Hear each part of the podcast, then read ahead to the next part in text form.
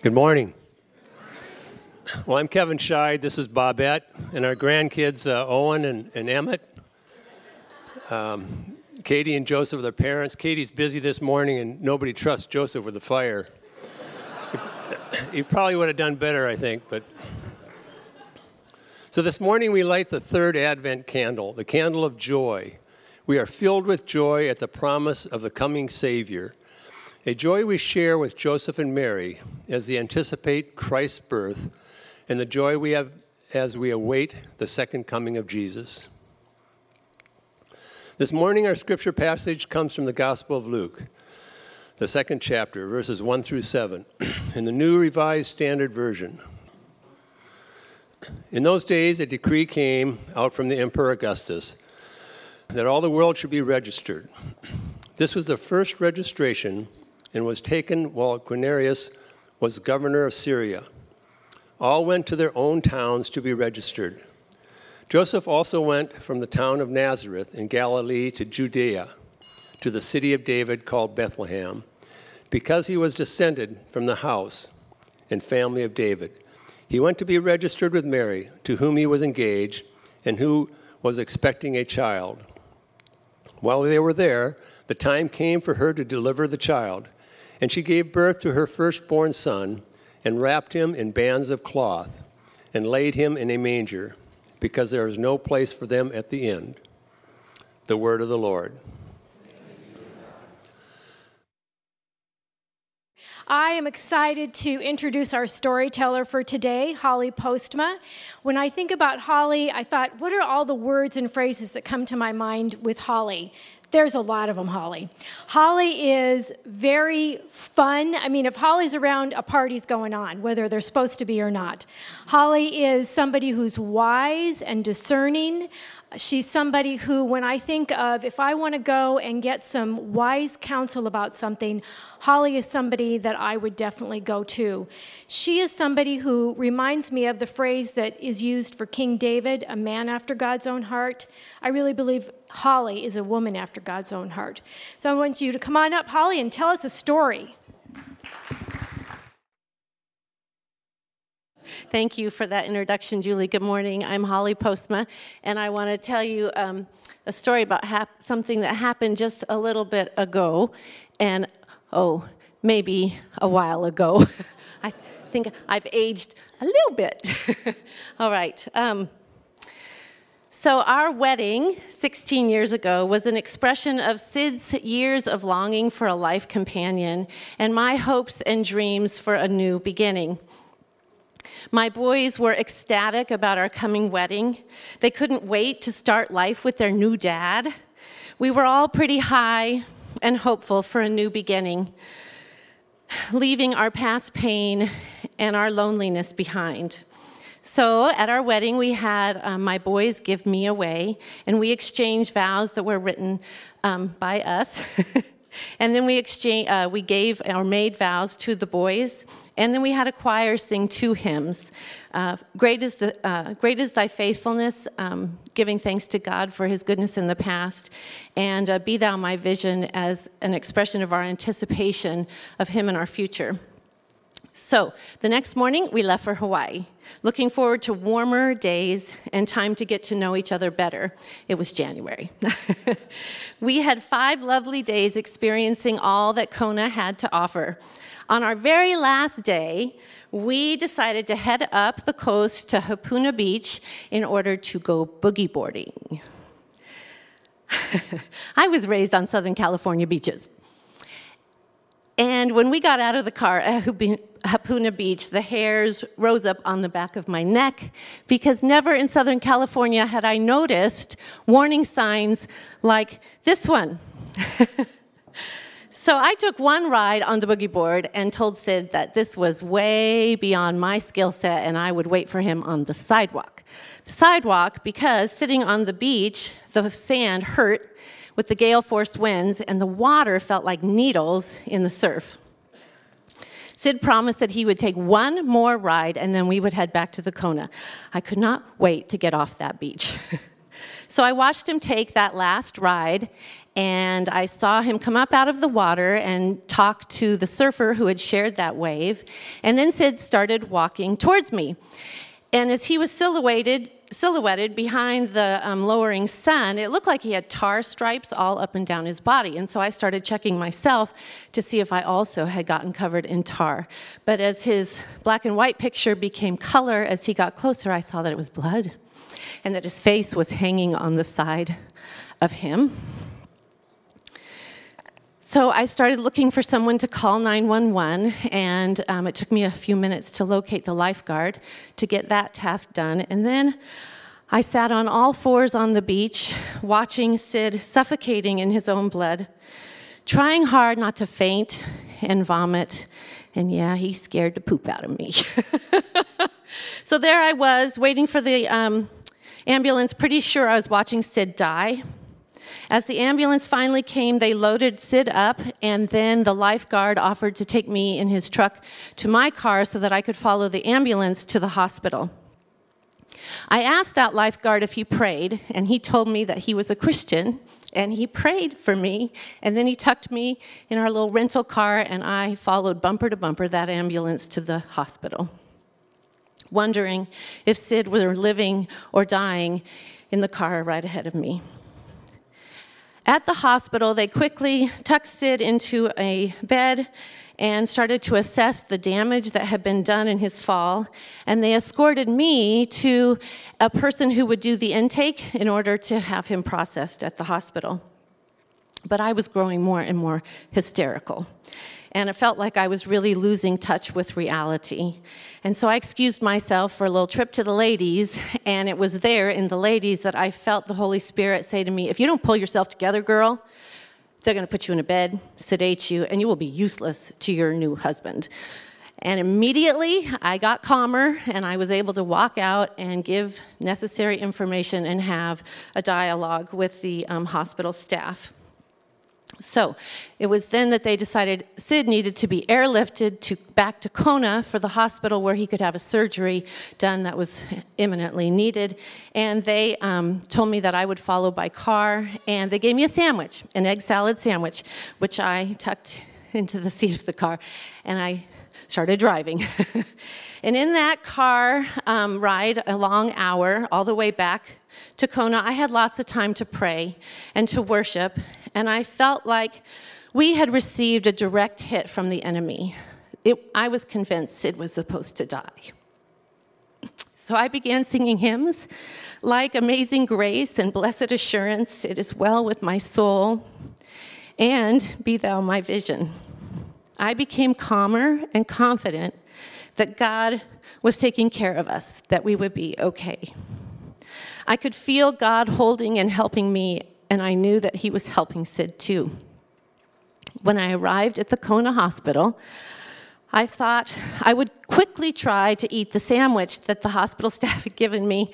I took one bite of that egg salad and almost threw up. So I put it on the floor of the car and went in to find out what was happening with Sid. I found him in a bed trying to explain to the anesthesiologist how to manage his airway.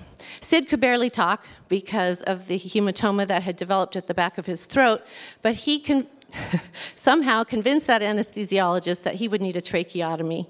And then they wheeled Sid into surgery. And they told me, You go back to your hotel and sleep. So I did that. And as I went back to my car, the sandwich that I had set on the floor, nestled in a towel, was covered in cockroaches. So I picked it up and threw it across the parking lot, and I littered. Then I picked up the towel and I shook it, and hundreds more cockroaches fled out of the towel. And then I knew I was under attack. And I got way calmer at that point, feeling like, okay, this is getting sort of funny. so back to the hotel I went. I started to call people back at home, and um, Sid had written down the name of his really good friend, Jim Reed, who is an oral surgeon. And I called Jim from the hospital that night, and he said, You can't break it so bad, we can't fix it. And at that point, Jim Reed became a really important support person and surgeon for Sid and I in the coming weeks and months. And I don't know how I did it, but then I went to sleep. And a couple hours later, the hospital called, woke me up, and uh, I went over to the hospital to find Sid in ICU with a tracheotomy. I'd never seen one of those up close before. Super cool. He was clearly going to live now, but the recovery was going to be long. And it was then that we really began to praise God because Sid was alive and he hadn't broken his neck. And everyone we talked to said he should have broken his neck. The injuries were so severe. He had broken every bone in his face, but not the most critical injury. After sitting for a while with my very messed up husband, I went back to our hotel room. It was our day to check out. I needed to find new lodgings. I also needed to let my parents know that my honeymoon of a week was going to be two. And, um, and then I found out there was a surfing competition in Kona that next week, and there were no hotel rooms. So I made one phone call after another, no vacancies, no vacancies. And um, finally, on the last call, the last number I had, I was sobbing. And I told the woman what had happened, and she was really polite, but also really adamant there's nothing available. And just as I was about to hang up, she said, Well, why don't you call my sister? She works at another hotel down the road, and who knows? You know, she just basically wanted to give me hope, I think. But I called her sister, and her sister was like, Nope, nope, nope, there's nothing available. And I'm about to hang up with her, and she says, Wait, there's a condo on the first floor with a kitchen. It's everything you need. Do you want it? And so God provided lodging for us, and I had to move from first hotel to second hotel, and we had shared a suitcase. I call it the washing machine. Um, clearly outweighed me, and I didn't know how I was going to get it from the hotel into my car to the next hotel. And I started praying, God, I'm going to need some muscles in the parking lot in just a few minutes. Can you do that? so, as I wheeled that thing down and opened my trunk, along comes a 16 year old kid who clearly had been working out. And he very readily agreed to toss that, what to him was a featherlight suitcase, into my trunk. And I could just see that God was going to take care of every need. All right. So, when I got back to the hospital after having moved, I got a call at the nurse's station in ICU, and it was the woman who had helped me make the call from the first hospital the night before. And she said, I know you're a Christian just like me, and I wanted you to know that me and my whole church stayed up all night praying for you. And you're not alone, even though you're so far from home. Your brothers and sisters in Christ are with you. More and more evidence of God caring for us, loving us. For three nights, I slept on the chair by Sid in ICU. He struggled to breathe, find a comfortable position, and to sleep. His mouth was wired shut, and conversation was all one sided. He would continue to be wired shut for the next six weeks. After three days in ICU, Sid was released into my care, and we spent the next three nights in the hotel waiting for Sid's swelling to go down enough that he could tolerate air travel. I read aloud to him, and we walked across the street to watch sunsets each night, but it was quiet and it was painful. When we got home a week late, our boys were ecstatic to see us, but also really disappointed that their new wrestling buddy was out of commission. Sid required another long surgery to put his face back together again the way it had been. He communicated with me by writing Imagine me trying to read doctor's script for six weeks. Imagine starting a marriage with so little conversation, so little interaction. It felt like a miracle to me how God was knitting our hearts together through this impossible set of circumstances. But that is just what happened. We grew very close as we clung to each other for comfort and understanding, and as we clung to God, believing that He was caring for us in very tangible ways. That horrible accident actually worked out to our benefit in many ways. We had only known each other for 10 months when we got married. This sped up our knowledge of each other in incredible ways. I learned, out, I learned who I was really married to an incredibly patient, engaged, wise man of intense faith and hope. And Sid learned how much I truly loved him. He had had such a long string of unhappy, unkind, and hopeless dating relationships that he had trouble believing that I truly loved him. So, what might have taken me years to prove in everyday, ordinary life became clear to him in just a few short weeks that I truly, deeply, passionately love him. We both began to heal from our pasts of loneliness and pain. I celebrate that suffering. It truly was a gift. Thank you.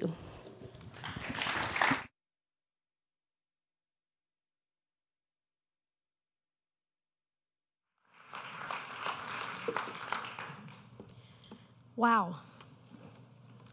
Kids, you are dismissed to um, Sunday school. Pastor Elise is here, but I'm going to pray for you quickly before you go. So if you would just rise where you are, and let's pray for you.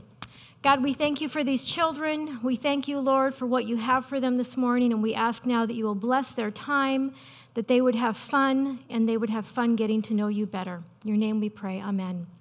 All right. Well, this morning, we are in the third Sunday of Advent, as you could uh, hear from our Advent reading before. And we're looking at time and timing, but more specifically, God's timing.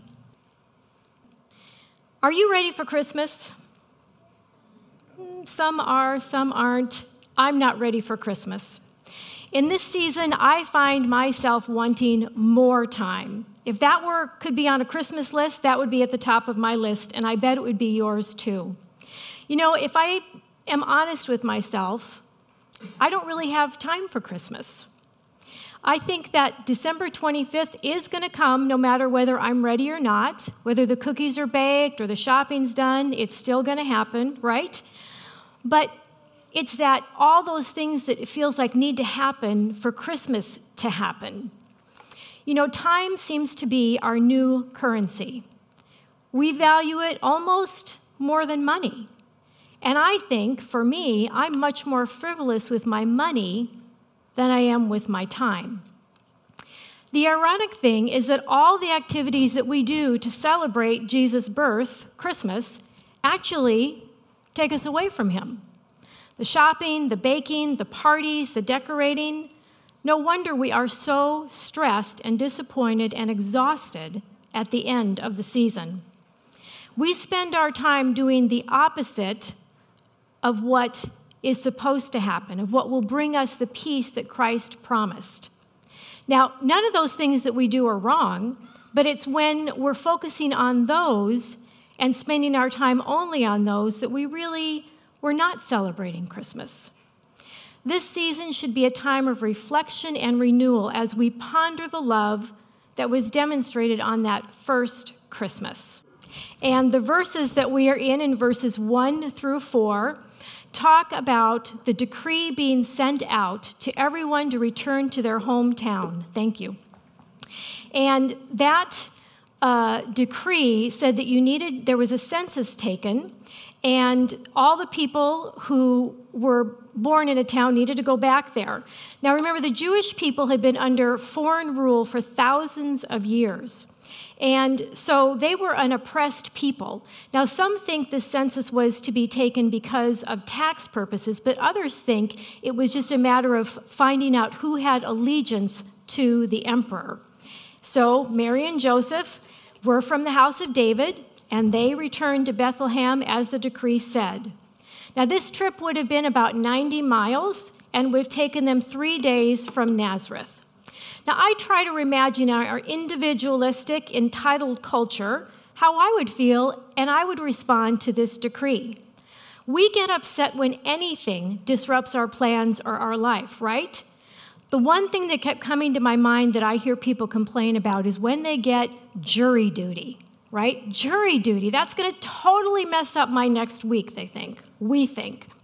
But, you know, couldn't Mary of Joseph have gotten some kind of a waiver for hardship? She was nine months pregnant. The timing could not be worse, as it would seem. Now, when difficult circumstances face me or my plans get derailed, I only see obstacles. We don't know this, but I have to believe that Mary may have had those same thoughts when she had that decree sent out. Why did the census have to be taken now? What they didn't know was that this request from the Roman emperor was precisely what God was using for his purposes and theirs. The timing of the census actually it was perfect. Micah 5 2 says, But you, O Bethlehem Ephrathah, try to say that a bunch of times, who are one of the little clans of Judah, from you shall come forth the one who is to rule Israel, whose origin is from of old, from ancient of days. This was no random decree. It was an integral part of God's grand plan in having Jesus, the ruler from origins of old, be born exactly where the prophet Micah said. You see, God uses all people for his purposes, whether they believe in him or not. Caesar Augustus was merely a tool in God's hand to bring about this prophecy.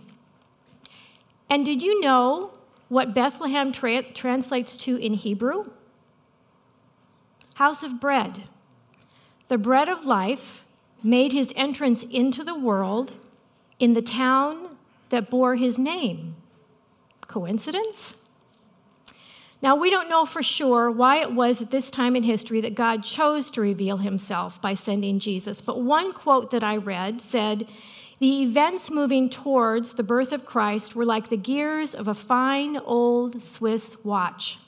Some were large, some were small, but each one was connected to another and they all had to mesh perfectly together for the hands of God's clock to point to Bethlehem at the hour of Christ's birth. So, what challenge might you be facing right now that perhaps looks like an obstacle in your life? What's God doing? What's He not doing? Changing your perspective could help you see that God is simply orchestrating a greater plan than what you can see. He might be just connecting all the pieces. Now, I tend to see obstacles as something I need to overcome instead of ordained events that will lead me to God's purposes. It's a good reminder that difficulty does not mean we are out of God's will. Mary and Joseph were in God's will or out of his control. Those difficulties are part of God's plan. I heard once a saying that said, when it looks like things are falling apart, they're falling into place. That has been a real comfort to me. Now, verses 5 through 7 here are telling us that the child, it was time for the child to be born, right? It says she gave birth to her firstborn son and wrapped him in bands of cloth, laid him in a, in a manger because there was no place for them at the inn. The timing seemed again, it could not be worse. Not only were they not at home, they had no proper room to have their baby in. And contrary to popular belief, we are not told that an innkeeper turned them away and it was just that there were no extra rooms. I find it interesting that we are always making up new traditions and call them biblical, because the innkeeper seems to be in every narrative of the Christmas story that we retell. No, actually, it was because of the overcrowding from the influx of homecomers to Bethlehem that Joseph and Mary were forced to stay, probably in the lower floor of a private home where first century households kept their livestock. Now, I remember having my firstborn and all of the planning to make sure everything was prepared, safe, a nursery decorated perfectly. The only thing that did not go as planned with my firstborn was the outfit I brought him home in. You see, it was a lovely white baby gown that had in pink embroidery on it, Thank heaven for little girls. Adam was supposed to be Anne Marie. Now, it's not that I had an ultrasound to tell me that, because back then they only did them if they thought there was a problem. However, I just knew it was a girl. I just had a feeling. And I will tell you that every time I have guessed the sex of a child, I have been wrong. So it started there. Fortunately, my mom was able to run to the hospital and quickly exchange it for something that said, Thank heaven for little boys. Now, I can't imagine how Mary must have felt being so young and having her first child in such inadequate surroundings. Why couldn't God have timed the birth so that she was back home, or at least in a comfortable, safe place? Did she ever wonder where God was in this very untimely event? Why now? Why here? We may not be able to relate to all the things that Mary and Joseph went through. However, we can relate to questioning God's timing in our lives. How many times have you said, I don't have time for this? Or, this just isn't the right time? Or, this couldn't have come at a worse time? I've had many times in my life that I've questioned God's timing, and usually I think He's taking way too long to answer my prayer. A time that I look back on, though, with thankfulness for God's timing was almost 14 years ago now. I came down with a bad virus, and it left me with a permanent sense of dizziness and positional vertigo. It has limited my physical activity in many ways. And as hard as that can be to manage, I realized that the timing was perfect. Well, I didn't maybe realize it at the time, but later on, I was able to look back and have a different perspective. You see, instead of asking the question, why now, I could say, thank you, God, that it's now. Because it happened a week after my youngest son graduated from high school. If I had had to deal with what I was dealing with and deal with now while I had children at home, it would have been much, much worse.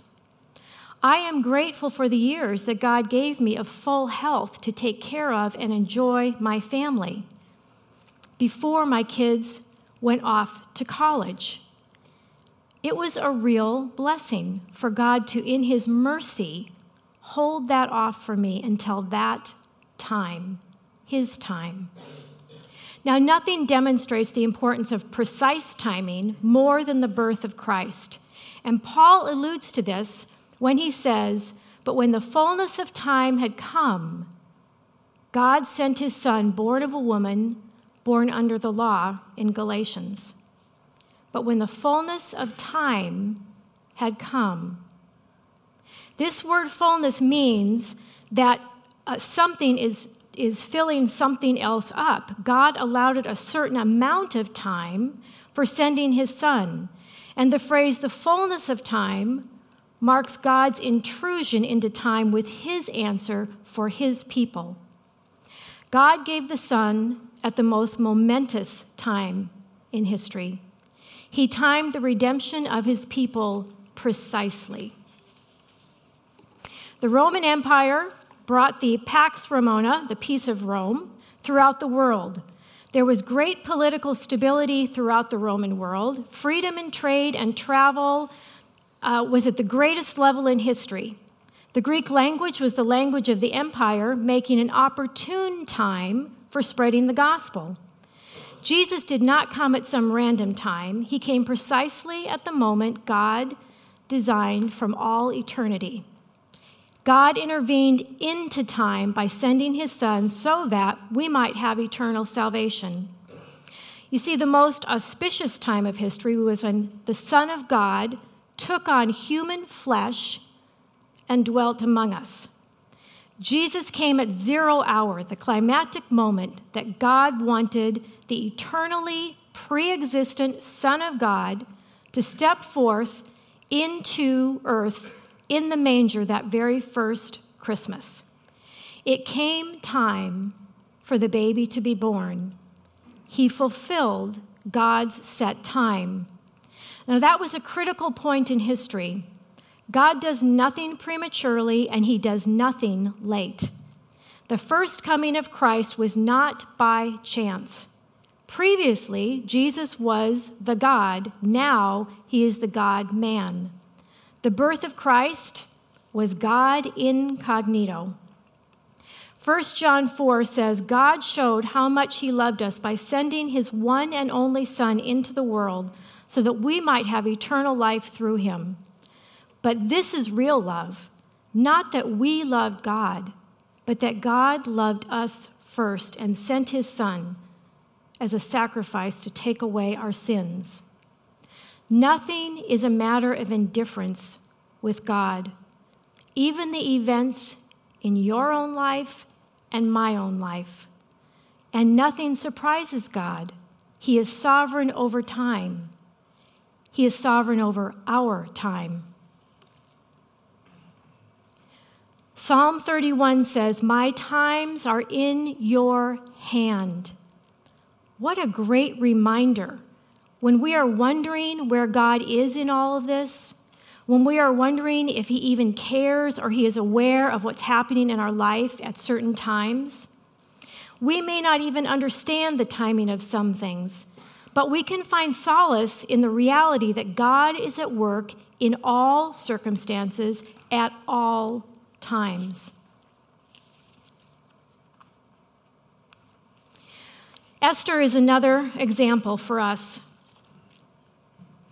for if you keep silence at such a time as, the, as this, relief and deliverance will rise for the Jews from another quarter, but you and your father's family will perish. Who knows? We all know this line. Perhaps you have come to royal dignity for such a time as this.